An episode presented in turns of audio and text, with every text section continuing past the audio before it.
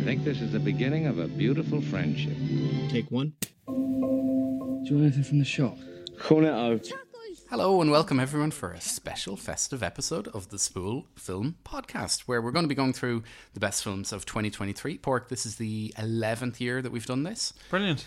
It was our one of our inaugural podcasts. It was our very first one. Ah. So Christmas twenty twelve, so we're here now eleven years later. Um, we've mixed up the format a little bit in the last couple of years, but we've done the same thing for the last while. So format's simple. We can both have compiled individual lists of the top ten films that we've seen this year. So whether it's best, whether it's, you know, most impressive, biggest, whatever, impact on us, favourite, uh, you know, underdog that did well. Doesn't matter. It's a list of ten that we've each come up with. And we'll reveal them one by one in reverse order. And if we know where they're playing, so anyone listening yeah. um, will be able to stream them or go to the cinema, we will mention that too. So I have a couple of caveats. You have a couple of caveats. You want to throw in your caveats? Yeah, so my caveats are there are a few films that came out in January, the very start of the year, but were really released last year. And in kind of that cross-Atlantic thing, we didn't get to see them to the start of this year. But they feel very much like last year's films. They were part of all the awards talk. So there's three films in January uh, that are not going to be in my top ten list. But if yeah. they had to come out in May or something, like, they probably definitely this would. This is it. And yeah, recency bias is a tremendous thing, as everyone knows with these things. So uh, the other ones to note, we are recording this slap bang in the middle of December twenty twenty-three. At this point, a couple of films haven't been out, so you will not hear us mention Poor Things, which is Yorgos Lanthimos' film, Priscilla, Sofia um, Coppola's film, All of Us Strangers, the one Paul Mescal and Andrew Scott coming out at the end of the month, The, the Boy and the Heron, um, Miyazaki's final animated film, Jonathan Glazer's The Zone of Interest, probably would be up near the top of your list by the look of it, um, Hitman, Richard Linklater, and The Holdovers by Alexander Payne. So none of them are in there. Talk about them in a couple of months, hopefully, but anyway, um, they'll probably very much be part of the awards talk, so we'll get to talk about them for our podcast, uh, Oscars specials. Yeah, exactly. So, do you want to kick off with a ten, or will I go? Uh, yeah, I'll go for my number ten. So, I suppose a bit of recency bias, but uh, May December is my number ten. uh, it's directed by Todd Haynes, uh, stars Natalie Portman, Charles Melton, and Julianne Moore. Uh, managed to catch it in the cinema. Um, it may still be there, but it's also now on Now T V. Not on Netflix, weirdly. Netflix, Netflix in America, Now yeah. T V Sky in this part of the world. Really enjoyable. Um, bonkers film. Uh, great performances. It feels like a two-watch film. I haven't seen it a second time. I'm going to watch it for a second time over uh, the, the holidays. And because the first time you're watching it, you're just like, is ah, this well, a the joke? Tone. This you have to get the tone. The music is yeah. like from a nineteen seventies film, like, that, like a soap opera-esque. Yeah. It's definitely camp, played for laughs. Yeah. But then there's also some bits that are like, this is really sad and really depressing. Yeah. I think Charles Melton will Well, to summarise, be, I don't, to anyone who yeah. doesn't know at this point, like, to summarise, you have a thirty-six-year-old who has sex with a thirteen year old. Yes. And that is statutory rape. Rape. Yeah. yeah. Natalie Portman uh, then is the actress. They're going to turn this into a, a movie story, and then the actress, she comes to be like, hey, we're going to turn this into a film. I want to really get to know the character. And with Natalie Portman coming back, it kind of reopens those old wounds, and Charles Melton then fully starts to be like, oh, what actually happened here? Uh, really good. Very enjoyable. What's your number yeah, ten? And very much a second watch film. I think that's a nice way of Yeah. Um, noting it. So my number ten, uh, I saw this yesterday. Oh. So um, this is called Return to Seoul. So um, Park Ji-min is a young French woman who goes back to Korea um, to sort of discover her adopted parents, and it sort of unfurls this kind of a difficult one to explain without giving too much away, but it kind of tells the story of her discovering her par- par- parents and her origin story, if you like, over the seven or eight year period. And mainly I've put it there because it's a nice compliment to another Korean film, Past Lives, that will probably be up near the top of mm. some lists. So I felt it a nice kind of a bookend there. She's absolutely brilliant um, in it, and reminded me of some people I know in real life, and I'll talk about them later. But yeah, I saw it pop up on your Letterboxd, and I was just like, oh, I wonder on this feature. This should almost be sponsored by Letterboxd. Yeah. How would we compile this list if we didn't have Letterboxd? Uh, this is, well, it would have been Notepad files. But anyway, this one's on yeah. Mubi, and it's called Return to Seoul. Uh, number nine for me is another recency one. Uh, Maestro um, by Bradley Cooper. Um, again, managed to catch it in the cinema. People will be able to watch it on Netflix over the holidays, I think. I don't think it's on there yet, or maybe it is. But anyway, another Netflix film. So it follows the uh, life of Leonard Bernstein. The start of it is very um, uh, deferential to the work Bernstein would have done in the musical field um, with uh, West Side Story. And then what really cemented it for me, though, is the relationship between Bradley Cooper and Carey Mulligan. It's a fantastic relationship that spans their entire life, and it's really moving. And it was kind of funny when we came back from the cinema, A Star is Born was on R T E, and we just watched twenty minutes of it and got sucked in again. I think he does relationships, Bradley Cooper, excellently. Um, and again, has an incredibly sad scenes in it as well. So uh, really enjoyable, and yeah, very good. Very good. I'm seeing it tomorrow. So by the time people hear this, I will have seen it, and we'll see. Very much looking forward to it. Um, yeah. And watch, it's watch kind of annoying that... Snoopy. The, okay. But annoying that the discourse around that at the start was about, you know, the prosthetics and the portrayal of someone and the kind of cultural and religious, mm. like kind of, that just yeah, kind fam- of annoys me yeah, because ultimately the family were totally behind it. Yeah, but it's prosthetics not about making someone look most like the person yeah. there. So I don't know. It it did um, chucks it in around what to do with biopics. Anyway, my number nine uh, is Puffin Rock and the New Friends. So uh, came out in the summer, got like four and five star reviews all over the place, but then kind of disappeared a little bit. So a perfect family film.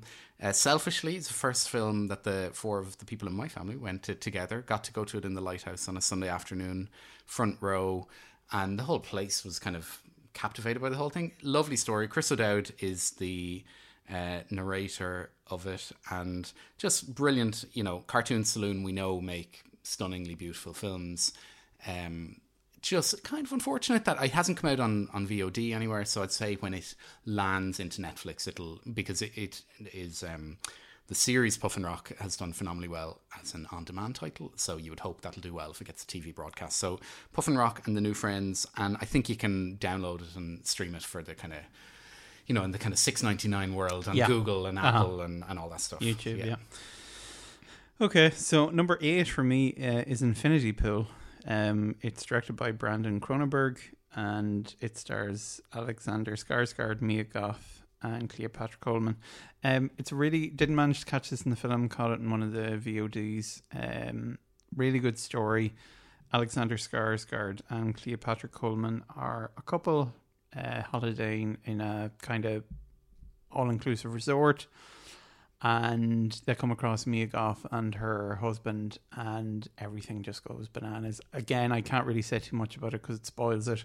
But if you um, like, it's a it's a Brandon Cronenberg. Yeah, Brandon Cronenberg, very like father, like son. Smart idea. Hadn't seen it before. Not one hundred percent sure if it's based on a novel or something like that, but a very unique idea. It's out in October. It was out Augusty time, yeah. Yeah, oh, and um, okay. it's on, I'm pretty sure it's on Now T V at the moment. But yeah, very, very worthwhile. Horror, thriller. Oh, yeah. In that world, kind yeah. of body horror, kind of family. Yeah.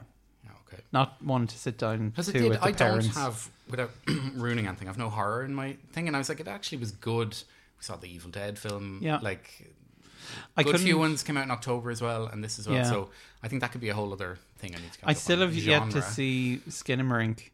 And I can't remember if that came out this year or last year. It's this like uh, genre-bending horror film that was made. Looks like it cost one hundred dollars to make, but like millennials love it. Okay, very good. My number eight is a quick one because we've already talked about it, May, December. Mm. But um, the only thing to note, which I just loved reading about it, doing my bit of research, um, I'm sure this will be raised, but the writer was also a casting director on the original Hunger Games film. So first-time writer, Sammy Birch, and you would hope that...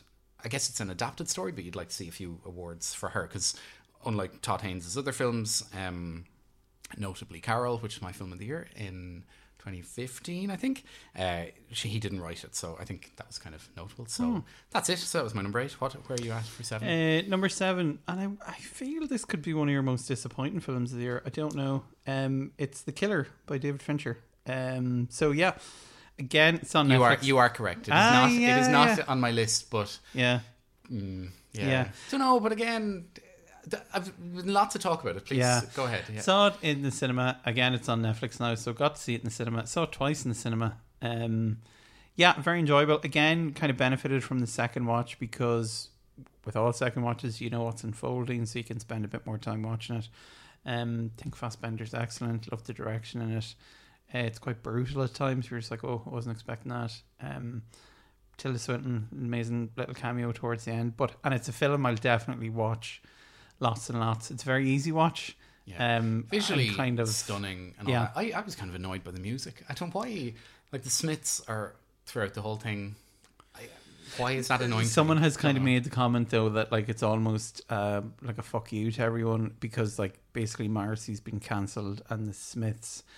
Like choosing that entire that's an argument. Now I haven't read the comic book or the graphic novel that it's based on, so I don't know if the Smiths music is in that, because then if it is it's fine, but if it's not then it's very deliberate. Like ah yeah and Fincher just makes choices for sure. Yeah um so it's on Netflix right now. The Killer, very good. My one is one that's on Amazon Prime at the minute. I don't think you've got to see it yet. Are you there, God? It's me, Margaret. mm. So seek it out. Can you watch Amazon Prime films without a membership? Like, can you, you no, can just buy think, it? Yeah, I, I can maybe get can like a seven day one on Apple and Google, and you can kind of buy it for a couple of shekels. Chuck them, yeah, to those big, big tech. So, um, based on a Judy Blume novel, which I guess is a big, bigger deal in America than here, but like you'd still know the novelist. But set in the nineteen seventies, felt a little bit like a compliment to The Fabelmans, which we had last year, where Steven Spielberg, even though that was possibly eighties, so it's sixty, I don't know. Mm. Anyway, same kind of time period in my mind. Um, so twelve-year-old Margaret Simpson's family moving out of a New York City apartment to a bigger home in New Jersey. So it's that kind of coming-of-age puberty thing. And just, it's some of the best, kind of most heartwarming kind of family kind of energy you can kind of get. Rachel McAdams and uh, Benny Safdie are the parents, and they're just so charming. Kathy Bates is the grandmother. Um Yeah, so that was my kind of American mm. teen thing. Also, got to see... T- am I, I was getting in trouble when we talk about other things, but I'll ignore the the, the winks from the pro- producer. But Theatre Camp is the other one that didn't make it in. That's oh, on Disney yeah, at the it's minute. on Disney now. Yeah, yeah, absolutely brilliant. So oh, same, okay. similar kind of retro vibe, brilliant. American teen kind of thing. So Okay, coming up to the halfway point for myself. Number six for me is Barbie. Uh, Greta Gerwig. And stars Mar- Margot Robbie, Ryan Gosling. Not Bar- a Barbie movie? There yeah. was a Barbie movie. Didn't highest grossing film of the year. Yeah. Um, interesting to see what it gets in terms of Oscar nods and the shake-up. Uh, but yeah, really loved it. Very funny. What shake-up? What does that mean? Like as in a, with a more broader, diverse... Oh yeah, or maybe shake-out. Yeah. Like will she get a director nod? Um, and I think there's going to be a lot of Oscar chicanery where Ryan Gosling...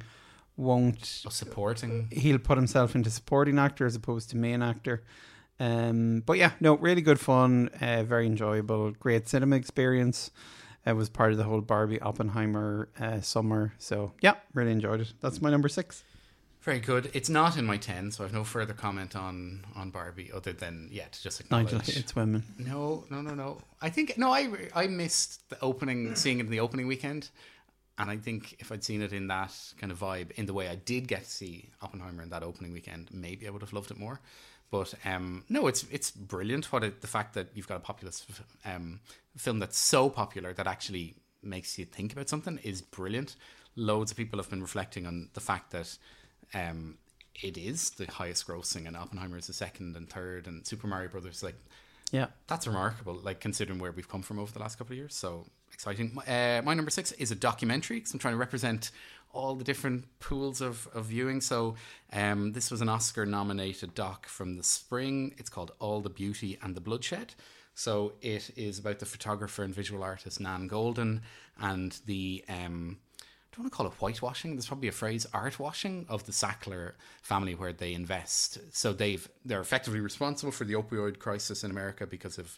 Um, inventing all the drugs and getting all the people addicted, but they're throwing all their money at wings and galleries as a way to kind of clean their name and all that. So she protests about that, and um, just absolutely brilliant as a just as a portrait of, of a kind of an artist. And you realise as, as you get older just how fucking hard it is to commit to doing something like that, and she just is so, is so unwavering in in that kind of sport. So a brilliant portrait um, of that. Um, right. I won't mention the other docs because I like that I could have included. Um, yeah, we'll talk I about them this, separately because I'm I, not. I think like, this year was very light for me in documentaries. I, yeah, one isn't even jumping to mind. So just one other, the other doc I was trying to um, come up with a bit of what to include is the Pigeon Tunnel, um, which oh, is, the John le Carré? Exactly. Yeah. Oh, so very good. a very very. Um, interesting kind of he filmed it just before he died. You will love it. Um very weird, brilliant uh, kind of snapshots. They do some recreations and they take archive from, say, the spy who came in from the cold and stuff like that, and they match that to his interviews. And um yeah it's just a Great. really really good character portrait if you can yeah. seek it out. um Okay, so that's our halfway point. So now we're going to just pivot slightly to be D- into the darkness yeah, of disappointment. It's the most disappointing film oh. of the year. I doubt we might. I don't know if you've seen mine. Uh, so mine is No Hard Feelings, uh, the Jennifer Lawrence film, summer kind of rom-com from during the year. It was her big, I'm back. Which I've is actually a kid. showing up in, I've seen it in one or two, like maybe Empire lists or like some of the, maybe yeah. not Empire, but like places which are like yeah. rock solid comedy drama type yeah. things. But it was very yeah. disappointing. It wasn't funny, and it was just very lazy and tired. And yeah, I don't know. Yeah, disappointment. Very Did you get to see it in cinema or yeah, watch it at home? Yeah, in cinema. Yeah. yeah. Um, mine is sixty-five, starring Adam Driver, oh. which came out in March, where I was like, well, I like Adam Driver.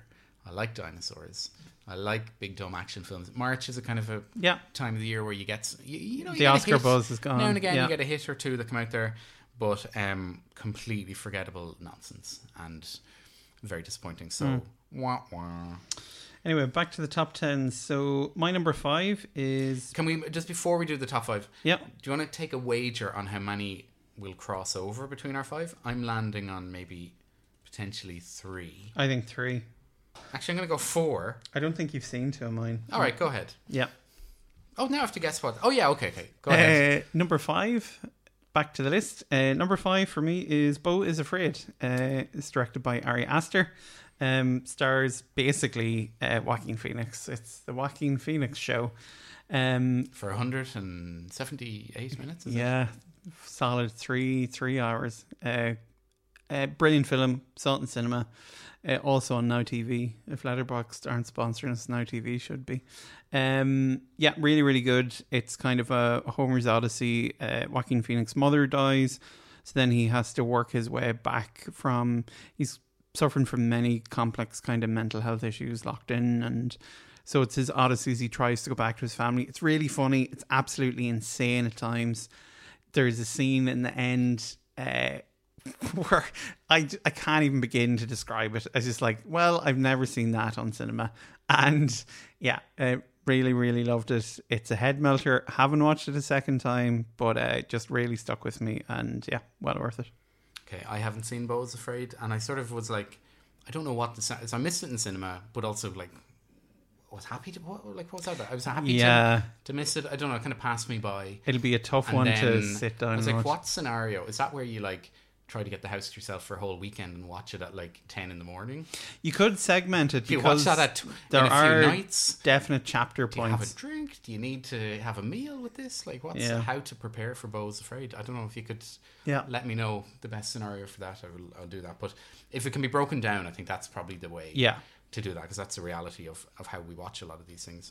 Um, mine is Anatomy of a Fall, which is Justine Trier's... Uh, Palme d'Or winner this year, and uh, I remember seeing that tra- this trailer in like, maybe they started playing it in May or June, did they? A couple of, maybe a month or so or two after it had won the Palme d'Or, and I was like, that looks captivating, like just yeah. as a structure of how it was done, really sort of salaciously thrilling court drama with yeah. it. And you're like, well, if that holds up to how good that trailer is, um it'll it'll do really well, and I think it does. So it's in cinemas now mm. still, so I'll bounce in here because it's my number four. Yeah oh, see alignment yeah yeah, yeah, alignment. yeah. so yeah. it it tells the story, this kind of unraveling drama of the death of a man who's found dead outside his house just under a window. So there's kind of a balcony window and there's an attic window. His wife was in the house at the time, we know that. She claims she was asleep, and then her son, who legally blind or certainly has a visual impairment, isn't able to um, really explain what was going on there, but then mm-hmm. he's a slightly unreliable witness. Um, it took me a lot longer to realise the child was legally blind than should have, probably, as well, I watched went, the film. He did walk across a ravine with a dog, like, where yeah. this guide dog was bringing him. It's an, a really empowering film, I would say, to, for someone with visual impairment, but also yeah. kind of terrifying, because you're like, oh, wow, okay. And then that gets revealed how he became visually impaired, who was mm-hmm. to blame, and then you re- we learn more and more about that relationship between the...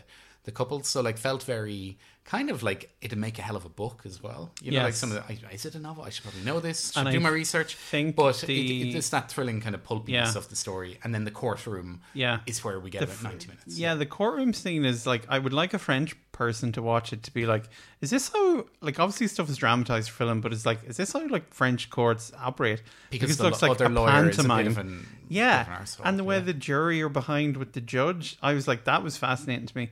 But also, I believe hu- I think it is. Yeah, yeah, yeah, the husband character, obviously, who's dead from the start of the film, is very much in the background, and then pivotally comes into the film about halfway through, and there's like maybe a ten minute scene between the husband and wife. That's amazing. Yeah, and it's revealed. I don't think it's mass, like, but it's revealed that actually both were kind of artistically minded, creative yeah. writers, and both were always looking for ideas and inspiration. So both were kind of it seems effectively to be, living their relationship. Yeah. So recording. recording conversations to fuel stuff, and some of that then comes out. So and that kind of whole thing of dereliction of duty, like who does what, what are, who's sacrificing what. I was just like, it was amazing. Brilliant, brilliant film. Yeah, yeah. So that was your number four. Number four. So what's your number four? There we go. So my, we've just merged five and four. See, I knew this would happen. So mine is probably on, presumably on your list. Um, a little known film called, by Christopher Nolan called Oppenheimer. It's my number three. So there we go. Are we just... That's how it's going. See what I, I knew this would happen. Yeah. And that's while we before we talk about Oppenheimer, I think what's sort of comforting is that a lot of the lists that people have been making, like there's a bit of consensus amongst like a lot of um films. Solid film. Yeah, goals, like so yeah. you're like, this was a hell of a year, like where people Brilliant. Are like there's a very strong cohort of films. It's really nice. Um, and it's kind of yeah, because I was compiling the list and I was just like in some ways when I was going through this, I was like, oh, there's no like mad surprise. Like Bo is Afraid is possibly my most like oh yeah, but or others... Infinity Pool, but that's in tons of people's list. It was interesting. Yeah. Kim Newman's, you know, the horror guy from Empire, it was his number one film of the year. Um, yeah. But yeah, Oppenheimer. But yeah, and so it came out. I, I kind of at this point I a quick nod to Mission Impossible: Dead Reckoning Part One, which nearly made my top ten, but spoiler isn't in there. Came out what was it a week before this? Yeah, like, and so there was a whole fight over IMAX screens yeah, and everything. Because like yeah. it's a phenomenal piece of cinema. We've waited yeah. so long for this, and they just whatever way that worked out, that it just kind of balked in the face of the um, Robert Oppenheimer and Barbie kind of thing. So anyway, I think everyone knows about this film, knows what it is. If you haven't seen it, um, look out for it in the cinema if you can. It's going to be playing, I'm sure, in some of these kind of IMAX retrospective-y things. Probably needs to be seen on the big screen. I saw it uh, twice, so saw it once. The I F I in Dublin. My new proclamation is that like seventy mil is kind of a bit of a faff, maybe.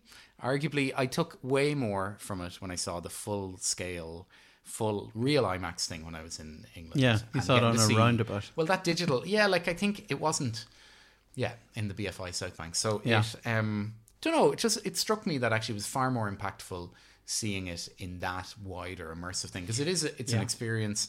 Like people have talked about how it's a fever dream, it's a poem. Mm-hmm. You need to see it multiple times to get it. Um, yeah, I saw it. We saw it in the I F I as well, and in IMAX, and it was better in IMAX. Um, I annoyingly, this is a weird. Like I go to too many films. There's an annoying thing they've done in the I F I where there's a light that comes out too far on the sidewall. So depending on where you're sitting in the screen, it's constantly in your line of sight. I have no idea why it's done, and it's ridiculous. The I F I needs to fix it. I think you need to write a strongly, Not that anybody from the I F I letter. Listens to this, but it's sort of a letter it needed to the uh, Dublin's Irish Film Institute. So yeah, brought my dad to it then the second time in the IMAX. Uh, it's great. It really holds up. It's so tense and dramatic. Don't feel it's too long. Kind of whizzes by. Um, has been some comment on the female character portrayal in it, but well, I think they're very pivotal roles. Like Emily Blunt is... really important role in it, I think, and um, yeah, I really enjoyed it. Yeah, I don't I know think when fe- it's going to show up anywhere. Um, I think you, you can watch it like digitally. Yeah. It's on. It's on the like pay oh. eighteen. It's in the eighteen oh, euro. Yeah. Pay nineteen quid to watch it on Apple and Google mm. and YouTube and all that. So, um, wouldn't be where you do it. Yeah, I think that's the only little blot against it in a year where female characters are so front and center to the whole thing, maybe Oppenheimer. But that, you know, yeah, it's a World War Two story there where it's not really about daft sex scenes in it. You're a bit uh, like, yeah, yeah, right. That's more so like yeah. I think that's the only bit with yeah. Anyway. Yeah. So that was your number four and my number three. So what's your number three? Your number three is the bit that you referenced. Uh, Tar is mine. So ah, this is yeah, a January yeah. film, but I didn't want yeah. to not give it any. The reason I included it is basically its reputation in my brain grew through the year, so I'm putting it in there. It's my own rules. So yeah, um, no, it definitely qualifies. Like yeah, yeah. So I remember thinking it was brilliant, looking forward to it, thinking it was brilliant. Cate Blanchett plays the fictional composer conductor Lydia Tarr, and it's sort of the effectively the story of her, you know, like being cancelled, her demise, her like psychological breakdown and what comes with that from someone like that. Like, cause it's a very knowing film. Like, she's speaking at like a New Yorker live podcast thing, and it's like so nichey thing. Uh, and yeah. then the kick with the very end where it's almost like, is the entire film a joke? Yeah, and he's done. And this is the thing now. In the in the following months after it, then Todd Field has more or less said, "Nah, I'm probably done." So he, yeah, one film. Yeah. He hadn't done anything since two thousand six, and then he does this, and it's just phenomenal, and that's it. So yeah. Um, so what do you want now? Uh, so I'm your number num- three. No, my number three was Oppenheimer. All right. So we both okay. have two films left, and I'd say they're identical or they're swapped. Okay. Um, so I presume they are Killers of the Flower Moon and Past Lives. Correct. But so my so my number two is Past Lives. Oh, good. Ah, very good. We get an alternate thing. Yeah, yeah, yeah. Great. So Past Lives. Um, it's. Uh, directed by uh, Celine Song. It's her first film, um, first directorial debut, feature length anyway, and stars Greta Lee, who plays Nora, close to your heart. Absolutely, yeah. And uh, Teo Yeo, who plays Hong Sung, and uh, John uh, McGarrow, who plays Arthur. And they're like this uh, triptych of uh, another nod to Nigel there, uh, of characters. Uh, the film starts out lovely, where it's just like uh, a wide shot of these three characters at a bar, and it's a couple being like, "Oh, who knows? Uh, you know, what's the who knows who here and what's going on?" Yeah, because it's a funny trio, so it's yeah. the fun thing we all do when you're out for a drink or a pint. You're like, "What? A, that's an unusual combo." Or you're like, yeah. "Is that someone's dad? Is that not? Are they brother and sister? Yeah. Are they a tr- they a trouble?" So it kind of it's uh, it's a love story of definitely love story, and it's that uh, Nora and Taesung are. were friends when they were both in South Korea, and then Nora moves to America. Her family takes her and moves, and they kind of spark up a relationship when they're back at college, but never really meet up again. And everyone's lives has moved on, but there's still this like thread of like, oh, maybe, or is there something here? And then they meet up in America, and um, yeah, it's really good. And there's a really smart conversation between the boyfriend of Nora, the American played by John McGarrow, when they're in bed, and he's like, they're having a conversation. It was just like, all right. And he starts to be like, oh, if this was like a film or a book, I'd be the horrible American character who's standing in the way. It's very self-aware. And but also, they, yeah, but also they're, yeah, definitely. They may not really want to even be together. You yeah. know, in that kind of weird way. Yeah. Where like, it's sort of, it's about connection and longing. And maybe the idea of being yes. together rather than the reality. The reality. Like they live yeah. so far away. Culturally, they've grown up completely different. Yeah. Um, so that's it, that it's more... It's... Like I wrote down that it was the most romantic thing without any actual yes. romance. Yeah, in it. yeah, yeah. Because actually it's about that yeah. longing and connection yeah. that people sort of have. And in a weird, like going back to, because you mentioned Tar there, and like Maestro is almost like the antithesis of Tar, but the relationship in that is so good, and it's so much more physical, kind of an in your face, but it's hammered home again. But like we saw like a random terrible Christmas film, there's a new one on Sky, and when you see that after, we're like, they have no chemistry and it's terrible. So this, the chemistry in this film, um, Past yeah. Lives, is amazing. It's phenomenal.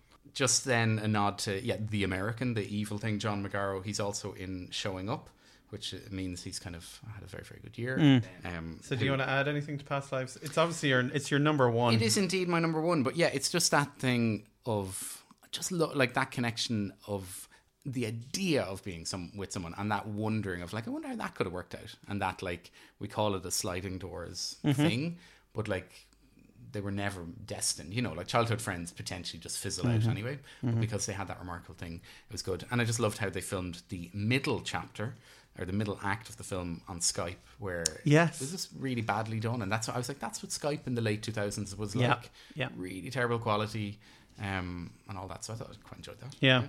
So my number one and your number two is, but I would say that my number two, Past Lives, and this number one, um, both were the only five-star films of the year for me.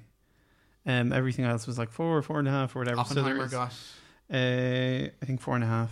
Hmm. I gave it a five the second time I saw it. Yeah. They were the only three. So yeah, interesting. Ah, we're, yeah. we're too similar. We need to stop doing this. So number one and number two for Nigel is Killers of the Flower Moon. Um, directed by Martin Scorsese. But it's so long. It's like, about seven hours long. It's four um, hours long. I don't have that time. Saw it twice and that's saw it in IMAX. That's nearly like eight hours. Your life. Yeah. That's a work day. yeah. Did not feel it. It zips by. Uh, yeah. The second time you watch it, it's great because there is so much information the first time around, and then with the second time you can be like, oh, that character was actually in the like tenth minute of the film in the background. Because when I saw it the first time, to illustrate this point, there is a scene that Martin Scorsese hangs on of a guy dancing at a wedding, and I was just like, watching it, I was like, this guy's obviously important, he's really focusing on him. Then when I saw it the second time, oh, that was that guy who's also this guy who's then this guy. And it was like, it all kind of slotted into place. Um, How much? It's obviously been about um, two months or something. What's the passage of time, just as I dot in there? Like, mm-hmm. how, how long does it cover? Like, Oh, fifteen? I think fifteen, twenty, fifteen, years. twenty years. Yeah. Yeah. Okay. Based on the children, kind of. Because they do kind of like zip along to be like, we have a baby. And then it's like, oh, that kid's walking around and stuff. Um, yeah. Lily Gladstone. Um, is fantastic, and she plays Molly Burkhart, and it's basically about the Osage people who um uh, First Nations people in America who were constantly driven off their land. They were given land then by the American government. Turns out there was oil on the land. They managed to rig it in such a way as it's like, oh yeah, well, you can still have the land and the oil and you can sell it to us, but like we have to have guardians because like couldn't be couldn't money. be trust and use with all this yeah. money and whatever. So then the Americans, and played by um, you know, Leonardo DiCaprio, Robert De Niro, is this kind of uh, king character, and they slowly start killing all the First Nations, Native American people, um, to take back the land and have control of the oil, but in a very, very, very discreet, slow. Yes, like, are they all working together? Are they yeah. all? Is there individual pockets of people trying to do the same thing? Yeah, and yeah, then but obviously, like when you're with someone who then happens to die mysteriously, and then you end up maybe marrying their sister. Yes, and then you're like, oh, also then the mother, and you're like, hmm. And it's a really, again, kind of complex relationship between Leonardo DiCaprio and uh, Lily Gladstone in the film, where they clearly love each other and they know, begin to realize you're not good for me. You're definitely in cahoots killing members of my family, but there's a real love there, and he's a bit of a Dumbo, yeah very, very much up until the end, and then there is a turning point. The imagery in it's fantastic, the music's amazing, the direction's outstanding. There's a bit, and it's kind of like when you get you want that emotional thing, like this is a spoiler, it's very brief spoiler, but like Martin Scorsese appears in the film towards the end, and it's phenomenal. And even like the way he's been addressing this film, like this could be his last film. He's eighty-one. Hopefully it won't be. But like, it's astonishing to think he's made this film at eighty-one and how emotional and impactful it is. I think it's fantastic. Hear, hear. Yeah, happy to happy to concur with everything. Um, you have nothing else to add to it. Yeah. So I suppose our joint Do you films think it'll na- like it'll I don't yeah. think actually I think really all it will get, not all, but I think Lily Gladstone will get Best Actress, yeah, and then Christopher Nolan director, and then but Best Picture, where's that going to go? Uh, we'll see. Barbie, we'll see, who knows. I yeah. need to I haven't even looked at any odds. Past I know we're a couple of months maybe. away from that, yeah. but I think that's what they were saying with Killers of the Flower Moon, that potentially that idea of it being segmented up in the way like The Irishman yes. was on Netflix, where it became kind of, you could break mm-hmm. it down into chapters. Could be helpful to, for more people to see it. But anyway, also very around. good, a very good year. Uh, yeah. yeah, do you feel, will I zip through a list without mentioning yep. any of them? So Reality, this just got Sydney Sweeney in it as a government employee who... Oh yeah, I missed that. Yeah, leaks info um, on Russian interference into elections. Uh, it's just very, very good. Needless to say, that's why it's in the top twenty. Spider-Man Across the Spider-Verse. Also Barbie, one for me. Yeah. How to Blow Up a Pipeline. John, oh, yeah. John Wick Chapter four. Passages. Uh, Bottoms. One film that no one really paid any attention to, but I just loved it, was Totally Killer, which is like this kind of throwaway um, film on Amazon Prime with... Um, oh, yeah. The daughter from Mad Men, Sabrina the Teenage Witch. You know who I'm talking yeah. about. My, my, anyway, Good premise. In. I remember reading about that. Yeah. And I was like, that's pretty smart. Yeah, you're going to have to get Amazon Prime, I think. Give Netflix oh, a break. Too many. Too many things. Anyway, Master Gardener, Paul Schrader's uh, ma- like brilliant, brilliant film um, mm-hmm. on that. And then Mission Impossible Dead Reckoning is in my top twenty as well, just as a cinema experience. So a couple there to check yeah. out. So my also rans are uh, same as yourself, Spider-Man Across the Spider-Verse. God's Creatures was filmed by Paul Mescal, that starred Paul Mescal and Emily Watson. Um, really good, really dark kind film set in Irish film? Oh yeah, yeah. Set yeah. up the I want to say Donegal. Um, but yeah, it was really good, really bleak. Um, very solid film. Uh, wanted to shout out to Meg two, more so because it's directed by Ben Wheatley. Did you get to see it yet? No, I did not. Yeah. Jason Statham fix has not. And then also a shout out for many reasons to Wes Anderson, uh, not only for Asteroid City, but also all the shorts on Netflix of the Roald Dahl films. Um, The Swan and Ratcatcher I are Asteroid amazing City would be short in your films. ten, but it just kind of hilariously, I forgot I because I hadn't updated Letterboxd. I forgot about Past Lives and Anatomy of a Fall, and then I was like, wait a minute. If so then that bumped it. some stuff out. Um, very good, but all in all... A very like, solid year for film. Yeah, considering all the things going on. Very, very strong film year. Uh, do we want to take a quick closer with a clip from yeah, so Killers here, of the Flower Moon? We will do a mashup, as I think, of uh, Killers of the Flower Moon and Past Lives are your films of the year to watch, to seek out over the, the holiday season. Merry Christmas. Happy Christmas. Bye, everyone. Is he attractive? I think so. He's really masculine in this way that I think is so Korean. Are you attracted to him?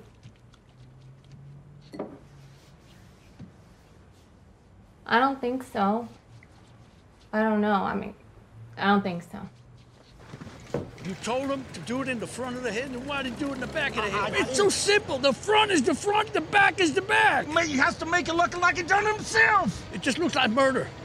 It's not supposed to be that way. You hear? I told him the front of the head. I said the front of the head, just like this, just like you told me. I, I promise you, I promise you, I swear on my children. No, no, no, no. I no, swear no. on my children, King. No, no, no. Sit on it, sit, sit, sit. And don't swear on your children. Makes you look foolish. Well, I ain't. I ain't foolish because I've never been. I think this is the beginning of a beautiful friendship. Take one. Do you want anything from the shop? Call it out. Chalk ice. It doesn't say anything about a chalk ice, does it?